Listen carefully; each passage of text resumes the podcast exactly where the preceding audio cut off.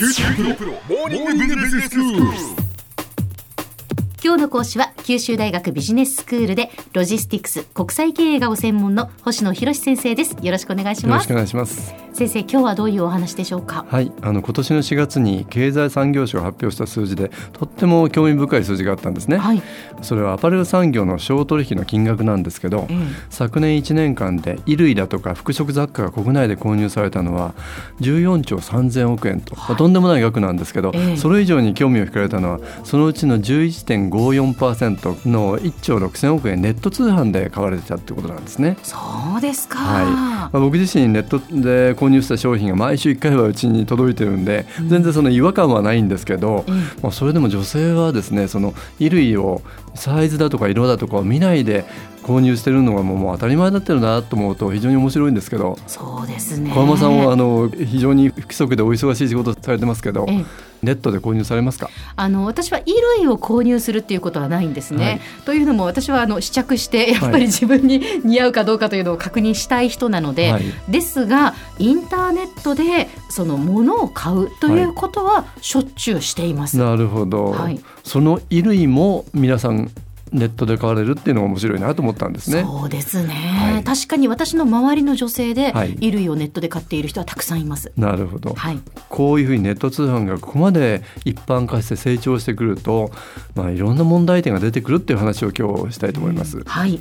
あの B2C いわゆるその企業の個人向けの電子商取引の市場規模っていうのは昨年の2017年度は16兆5000億円と、まあ、前年比9.1%の伸びだったんですね、え本当に右肩上がりでもずっと伸びてるんですけど、はい、まあ、そのネット通販の市場規模でいうと一番多いのが先ほどご紹介した衣類だとか服飾雑貨なんですけど2番目が食品飲料おお酒ですね。はい、それから3番目が生活家電だとか AB 機器、えーパソコンだとか周辺機器これがトップ3なんですけどうん。合わせて4.7兆円とまあこれもすごい額なんですけどそうですね。でこういうふうに右肩上がりで成長するに伴ってですね宅配便の取り扱い個数もほぼ一貫して成長を続けてるんですよね。うんで2016年の1年間で40億2000万個のですね宅配便の取り扱いがあったってことなんですよ、はあそうですか。はい、つまり1人当たり35個ですよね1年間で。ということになりますよね。一、ヶ月にまあ三個ぐらいははい届いてるっていうことなんですね。一人当たり。はいその通りです。増えているっていう実感はあるんですけど、はいそんなに増えているというのははい。びっくりしました。そうでね。もそうやってこう急激に増えているから、はい。やはり問題も生まれているっていうことですね。そうなんです。このモーニングビジネススクールでも主にロジスティクスの視点からこの問題2度ほど取り上げてきたんですけど、はい。そのサポートするシステムが成長に追いついてないっていうところなんですね。うん。で最近はあの高い身などのこう増加で自宅に届くまでの最後の部分いわゆるラストワンマイルっていうことについて、まあ、再配達が増加したりええ。人手不足であの追いつかなくなっているということをよくメディアでも取り上げられて一般に浸透してるんだと思うんですよね。そうですね、ですからこう簡単にそのネット通販で物を買っていますけれどもやはりそうやってこう配達してくださる方たちのことっていうのをやっぱり考えないといけないタイミングなんだなっていうのをすごく思います。そうですよね、はいそれが映像だとか音楽ソフトといったこうネット上で配信される携帯の取引なら全く問題ないんですけど、うんまあ、購入した商品が実態を伴うとなると必ずそれが宅配便を利用するということになるわけですよね。そうですねこれだけのものがやっぱり通販で購入されるとなるともう配送はやっぱり追いつかないですよね。そうなんですで今までこのラストワンマイルについては取り上げてきたんですけど、うん実際コンビニの引き取りだとかですか宅配ボックスの設置だとか、まあ、配送方式の工夫ってことはされてるんですけど、ここまで成長してくるととてもその追いつかない状況ってお分かりいただけると思うんですね。うんでそれもあのここでも取り上げてきたラストワンマイルだけではなくて実は出荷された商品が購入者のもとに届くまで全体のサプライチェーンを通じてもうもはやこの大生が追いつかないっていう深刻な問題が出てきてるってことなんですよ。まあ、そうなるとその全体のサプライチェーン輸送方法もその大きく改善していく必要があるっていうことですね。そうなんです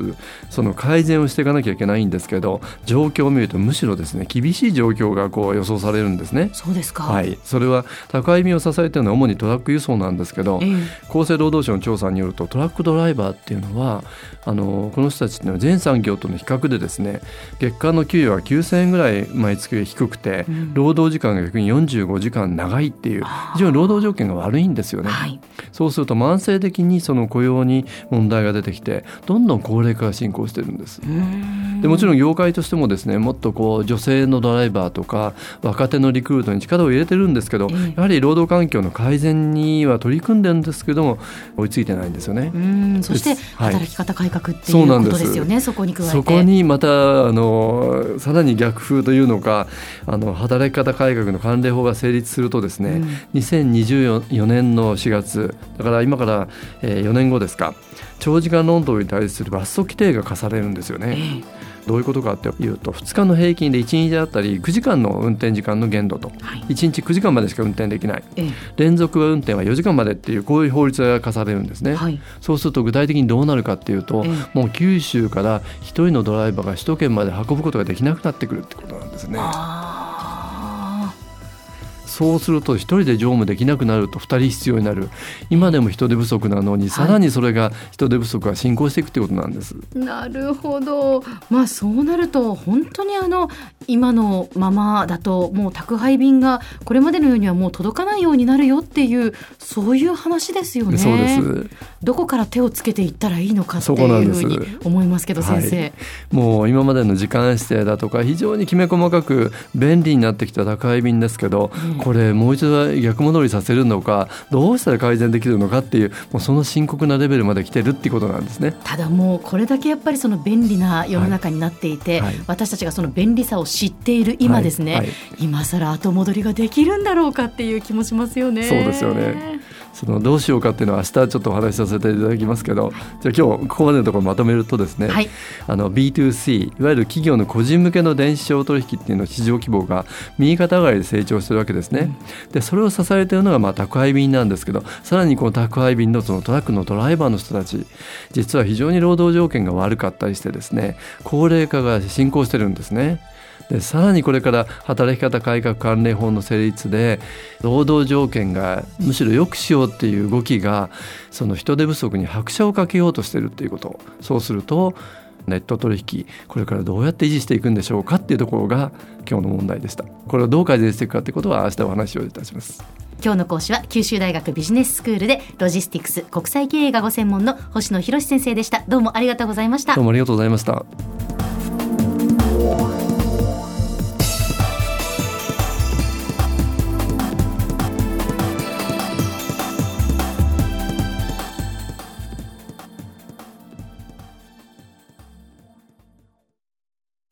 QT プロは通信ネットワーク、セキュリティ、クラウドなど QT ネットがお届けする ICT サービスです。